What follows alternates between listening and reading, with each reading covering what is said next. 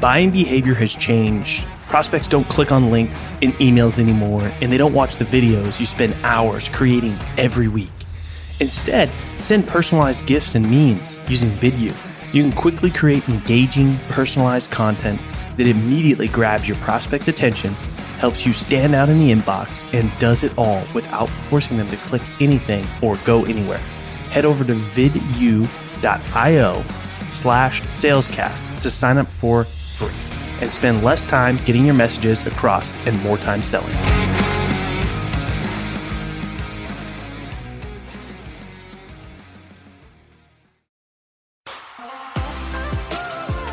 In the world of sales, you either sink, swim, or break through to the next level. My name's Colin Mitchell, and this is Sales Transformation, a new kind of sales show designed to bring you through the epic, life changing moments of elite sellers so you can experience your own sales transformation.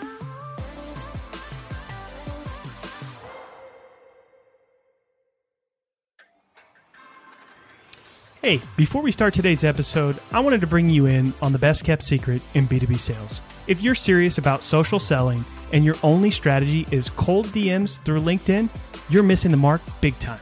Learn how a fully managed revenue generating podcast can change your life and your pipeline at salescast.co.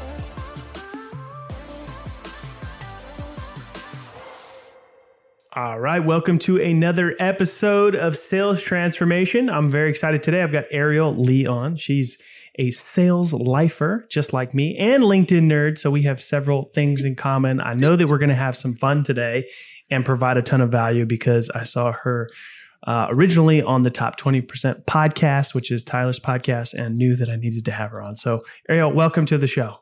Awesome. Thank you so much, Colin. I'm super excited to be here. Appreciate the invite. Yeah. So give sales lifer, uh, give us, give us the rundown. What were you selling? Where did your sales journey start? And let's just dig right in. Sure thing. So I exposed myself on Tyler's podcast. I literally answered a newspaper ad that said um, unlimited income potential, no history or training required. Um, and so I started in car sales and uh, went to work first for Dodge Chrysler Jeep Ram, and then after about a year or two, moved to a Ford Lincoln dealership.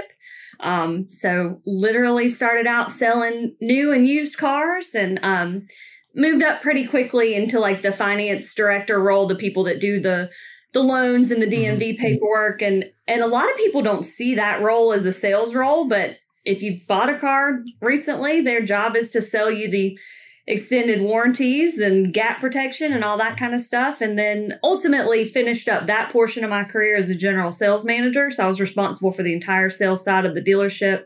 Um, did that for the last three years. Um, and then burn out a little bit towards the end of mm-hmm. 2019 and decided to take my um, sort of racked my brain to figure out what I could do with a similar skill set and maybe have a slightly better work life balance. So made a made a change at the beginning of 2020, but that's the history. Got it. Okay. So, uh, what did you learn early on in sales that you think made you successful in that role? Oh gosh, well, and especially in car sales, it is so important to focus on the human being you're talking to. It's not about how much you know about whatever it is you're trying to sell. All of that's pretty much completely irrelevant.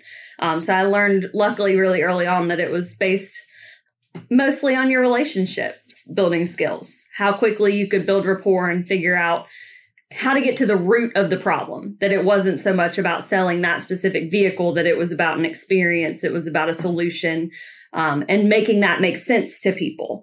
And uh, so that was sort of my my specialty. I was never any sort of expert. You know, you asked me how much a 2014 F250 tows, and I would be like, I don't know, but I will find the answer for you.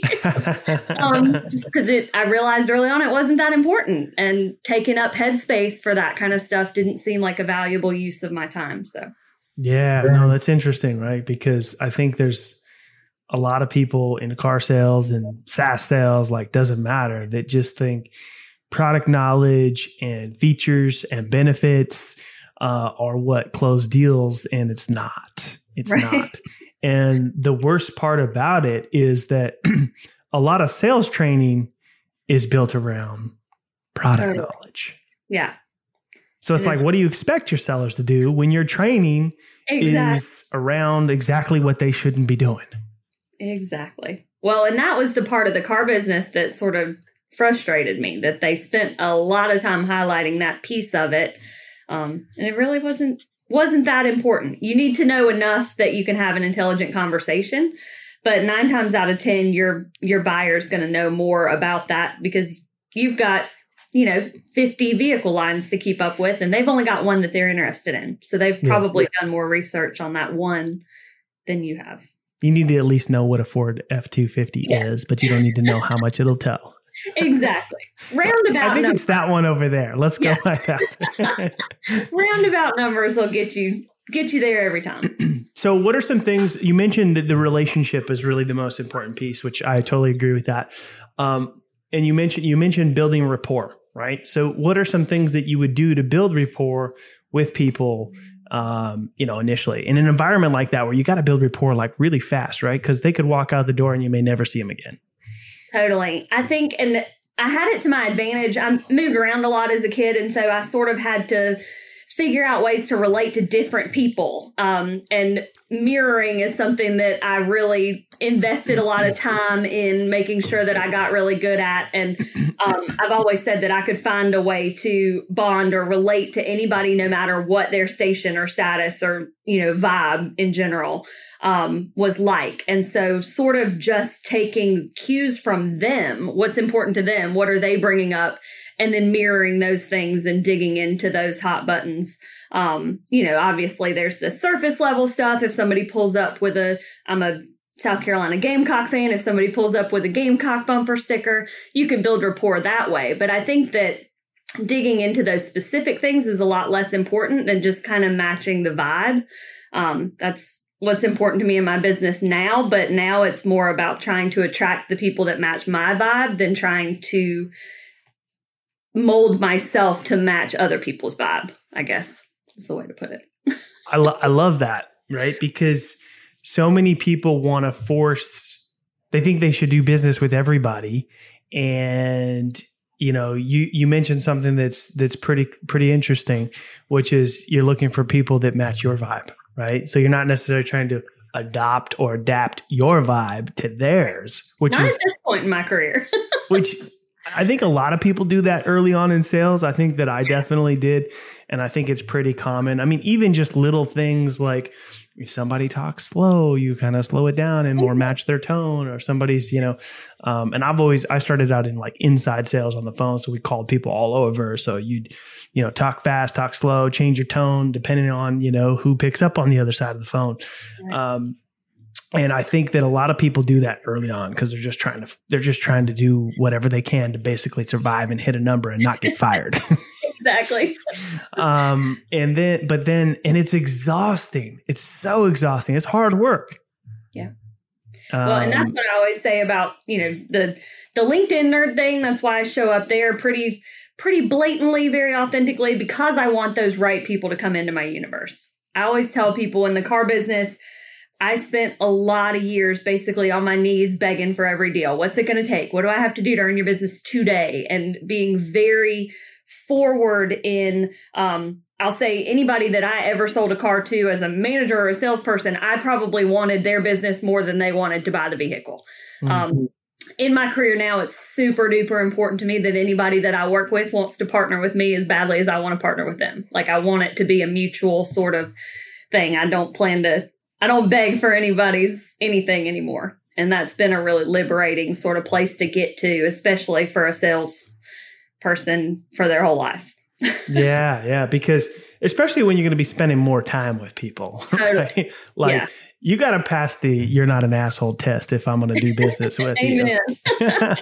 you know, and I think sometimes too to get to that point, um, it actually takes some experience of of you know thinking, hey, who's my ideal customer? Well, my ideal customer is anybody who will write me a check. Whoever plugs a mirror. Yeah. It, it feels good to get past that point. yeah. And, and, and sometimes, you know, you, you know it in your gut where you're like, yeah, I don't know that I want to spend more time with you. Um, but you know, that extra commission sure would be nice. um, and you do that enough times to realize it's really not worth it. It's Totally. really not. Absolutely. It'll it'll bite you every time. Anytime you compromise your values or, you know, what you've set out as your ideal, it, it comes back every time. Yeah. So talk to me about why you consider yourself a LinkedIn nerd. Well, um, I mentioned earlier, so I can't talk about what I do on any kind of recorded medium, but I did start a new career in January of 2020 because I have the Yeah. best timing known to man. Um, and so I had to hit LinkedIn pretty heavy because it is a career that's based a lot on prospecting. Um, and I didn't have really the traditional opportunities for face to face prospecting. So Mm. LinkedIn was it for me. Um, and I kind of dived in head first and made a lot of mistakes early on, did things what I call the icky way. Um, that Mm. so many salespeople You weren't pitch slapping people, were you? telling you. Well, and that's what that's what sucks about it. Like that there are experts that places pay to come and tell their people like send out 100 connection requests a day anybody that connects with you send them a big long templated message asking for 15 minutes on a zoom call like it's brutal Yeah. um, and after a couple months of, you know, basically, I I consider that and what those experts say is this is a numbers game. You just got to throw enough Mm. stuff against the wall and something will stick. Um, and after a couple months of doing that and just being like, God Almighty, why don't people want to talk to me? This is terrible. Um, finally, that light bulb went off that it's like, oh well, it's not really me they don't want to talk to. It's this templated message that I'm sending out. And so that's sort of where the switch flipped. Um, and I just turned into, you know, realized that LinkedIn was social media and I just had to get social. Um, and it's been life changing, like literally met, you know, I've, I've got a group of women that I would trust to take care of my child if something happened to me tomorrow. Like I have met people that I will consider friends for life. Um, almost every single client that I've gained in the past two years comes from LinkedIn. I've, you know, had a couple of trickles here and there from local people, but 95% of my clients come from LinkedIn. Um, and it has, it's just been life changing. And I'm a, I'm a huge fan. And so it, I don't know, if you spend time there in the right way, it will pay tremendous dividends. So that's why I consider myself a LinkedIn nerd. What's been your Mhm. experience? Yeah, I mean, I definitely did LinkedIn the wrong way um, for a period of time. I think, I think most people do. I don't think anybody hits the platform as like, I, I've got this thing figured out. Um, I think a lot of people are like, wow, when they first start leveraging it and realizing the power of like using Sales Navigator and connecting with people, and they're like, how you know targeted you could get and stuff like that. They're like, this is a gold mine. you know, this is like prospect heaven. Um, you know, and and and it's just too tempting to to do it not the right way um and and yeah there is a lot of people that are still teaching this you know it's a numbers game sort of you know idea and it's and it's actually the ex- it is a numbers game and it works against you like when you're Dude, the playing the numbers game ever heard was somebody, and I can't even remember who said it, and I feel like such an asshole. So if you're listening and you're out there, send me a message and be like, "That's my line. I want credit, and I'll give you Yeah. credit." But they said um, that this sort of pitch slapping phenomenon was a numbers game at um, increasing the numerator at all expense of the denominator. So just pumping up that number of people that you're reaching out to, but the number of people that are actually closing or even responding um, is dwindling terribly. Yeah, well, but it's actually working. I mean, for anybody who's maybe still doing it this way, right? Is like connecting and pitching and like trying to, you know, grab people by the throat through the DMs to book a meeting. um, it's, you know, maybe it works occasionally, right? But if you really look at the numbers, Yeah. like percentage wise, you know, you are doing a disservice. You're you're you're you're giving off a bad vibe to a Right. lot of people, giving a bad first impression to a lot of people and giving them a bad first experience with you And your To get- to get one person who's like Just Okay. it just so happened to be that the timing is right and it's relevant to them and they want to book a call. Yeah, Um, it, it it just makes no sense. Totally. I mean, LinkedIn has even cut down the amount of invitations you can send now because of 100 people. a week now. Yeah. But they're, they're- it's starting to get smarter too because it, so it was like 500 a week before, which is bonkers. You could send Bananas. 100 connection quests per day, right? And then they they they they cut it to like 100. Now nobody really knows what it is. However, it's somewhere around 100, but it fluctuates and it depends on a couple of factors How many Uh, people accept? so how many people accept and also how many pending invitations that you have so you know if you were previously sending out lots and lots and lots of invitations um, or even if you still continue to send out you know your maximum amount of invitations which is good is you actually need to purge those pending ones for people who haven't How accepted often do you purge your? Um, everybody makes fun of me for my process, so I'm curious how often you get rid of your pending invites. often because i found a tool that does it for me Ooh, um, because doing it manually sucks. Um, I've done it manually before, but here's something interesting. Okay, so you got to purge your invitation requests, but you also got to prune your network too, because if you're and, and this is more down like content, right? So if you're posting and putting out content regularly, your engagement is weighted on how many followers versus how many connections versus how much engagement. Like that is part of the super complicated that I'm nowhere near smart enough to tell you how that LinkedIn algorithm works, right. right?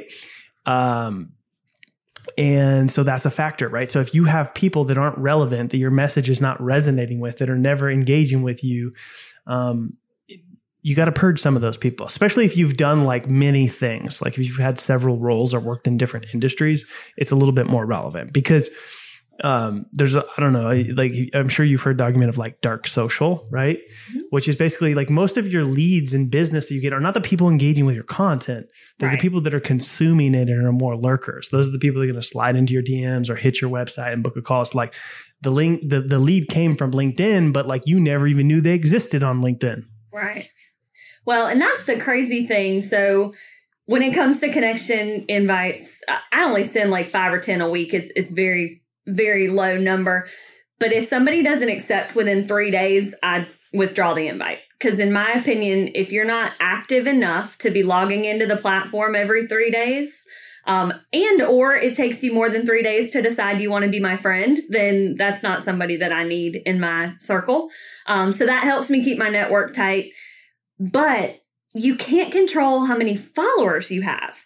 So I have experienced the most bananas phenomenon because I've grown pretty quickly. Um, and I don't know why. I wish like I had a secret sauce to tell you. I, I comment my face off like probably 50 Mhm. times a day at least, and that's important to me. Um, so that must have something to do with it. But in January of 2021, so a little over a year ago, I had about 2,500 connections. And my average number of comments per post was 142. I track this in my Shield app. Yeah. 142 comments with You wouldn't be a 2,500. true LinkedIn nerd if you didn't have Shield app. If you didn't have Shield, that's right. Yeah. So I was always super proud of that, like my little tiny but very engaged network. And I thought that was great. Um, and right now, my average number of comments is about 165 Mm-hmm. last time I looked at it. Um, and I have 34,000 followers. So there's, you know, more than 30,000 additional people in my universe is only given me 20 more comments on average per post. So it's somewhere along the way I've picked up a bunch of unengaged people. Um, but you, like I said, you can't control the, um, the followers, whoever that is, but it's been a really weird sort of social experiment for me. Yeah, yeah. And so, I mean, even just going from 2,500 to 34,000 ish uh, people on the platform, like what, what do you think has, because that alone is a, is a great achievement. And there's probably a lot of people there on here like, I would love to have a quarter of the comments that you're getting on Yeah. your, your, your feed. So what are, what are some things that you think have contributed to some of your success on the platform? So it, comments 100% is what I, you know, attribute that secret sauce to that um, I give way more engagement than I get, or it, I did in the beginning. It's hard for me now, but um, you know, I probably comment 50 times a day on other people's content. And I don't know whether it's algorithm or karma or whatever, but the more that you're supporting other people, the more support you're going to get. So I always tell people you have to earn those eyeballs by being an engaged member of the community. Um, I'm also yeah. pretty hyper responsive, like very quick to answer comments and messages. I think that makes a difference from an algorithm perspective. Um, but no, I think just literally trying to engage in the feed. I'm always really conscious to try to find second degree connections that are posting intriguing and entertaining stuff that I can engage with. Um, so that helps to expand your network. It's good to support your friends, obviously, but if you're only ever commenting on first degree connections, you're missing out on sort of expanding mm. that spider web of people that exist on LinkedIn. Um, but no, it's commenting is 100% the the sweet spot for me. Okay. Now, do you you mentioned a couple things. So, what is your strategy of like commenting on the right people to enrich your feed and get more eyeballs, right? And I love the, the LinkedIn algorithm is definitely built around like the more you give, the more you get, um, which I love about it, right? and so, um, what's your strategy for commenting? Like, are you just kind of randomly going through your feed? Are you specifically finding people? Are you building lists and then look like just break down like how do you find the right people to comment on or is there any strategy behind how you go about commenting like crazy every day i will say that my strategy is pretty weak there's not not really one at all in terms of how i find new people to engage with um, mm-hmm. I very intentionally block at least an hour a day. That's usually 30 minutes in the morning and 30 minutes in the afternoon to just scroll my feed. That's where you're going to find the second degree connections um, to expose myself to new stuff. There's also ways that if you search keywords, I don't do this because I'm lazy, but if you have specific things you want to talk about, you can search keywords and then little bubbles will pop up to filter, sort by posts, and then posted in the last 24 hours. And that gives you a live feed of things that are actively being talked about in your network um, or outside of your network the thing that worked really well for me in the beginning and LinkedIn has just made it so much easier for everybody else. I used to bookmark the activity pages of um, three different types of people. One were friends, people that I definitely wanted to support. Um, yeah. Second was ideal clients, people that I would definitely love to work with. And then the third were other LinkedIn nerds, people that might be able to teach me something. Yeah. Um, yeah. And I used to say like those were not mutually exclusive categories. Obviously, the best people were friends that were ideal clients that were also LinkedIn nerds, right? Yeah. Um, and so I would bookmark their activity feeds and check in at least once a day to see if they'd posted anything new that I could contribute to. Um, yeah. Now with LinkedIn, there's a bell. So all you have to do is hit the bell on the top right hand corner of somebody's profile as long as you're following or connected to them. Um, and you'll get a notification every time they put a post out. And that just helps you stay top of mind. It's I know this is a sales podcast, so like LinkedIn is the world's greatest drip campaign. You know, we've gone mm-hmm. away from the world where you're putting notes in your CRM, talk to the prospect, not moving forward today, but I'll send a newsletter next week and I'll follow up with a handwritten card a month from now. And six months from now, I'll call to make sure they remember who I am and what I do. With LinkedIn, if you're active, and your ideal client is active and you're commenting frequently and you're engaging with their content, they're never going to be able to forget your face or your name or what you do. Um, mm-hmm. And so I've just found that to be the ultimate, ultimate drip campaign because I really suck at follow up. So it's very yeah. convenient for me that it works that way. I still really like the bookmark hack because yeah. um, I personally I save people's activity URLs on a Google sheet. Yeah. Um, and I have a few different categories, right? Like past guests, uh, prospects, um, you know, other people who have followers that are my ideal clients as well, because yeah. I want to be in those comments and those threads. For sure. Um, and LinkedIn used to make it a little bit easier with Sales Navigator, where if you saved somebody to a list, list, yeah. and every time they posted, it would be in your Sales Nav feed, and that was the best but feature. it's delayed. I think it still works that way, but it's like an eight hour delay. So the bell is a lot more sort of instant. And yeah, I, but the I problem with the bell is it only shows up in your notifications. Yeah. And well, the notifications, if you're active, are Get cra- I mean, they're worse than the LinkedIn DMs. No, I know. and I have I have my notifications pretty pruned down, so I don't get notifications for a lot of things, but I do get Mhm. notifications for the bell. Um, I will say be careful if you're using the bookmark thing. I've had my account restricted like four times because I used to I would have bookmark folders with like 20 links in it, and I would do the right click and open all.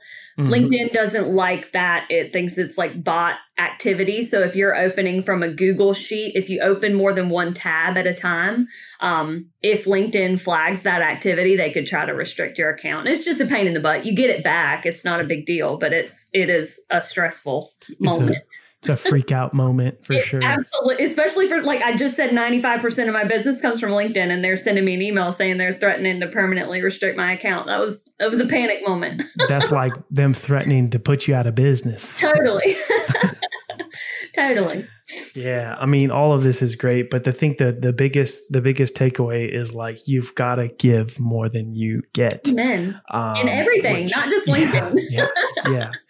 Uh, and LinkedIn and in sales and LinkedIn and life, like Totally. um and and i think a lot of people just don't want to put in that work right they want all of they want all the they want to be famous on the platform and get all these comments and engagement which i'm sorry to i hate to break it to you but likes and comments don't pay the bills Right.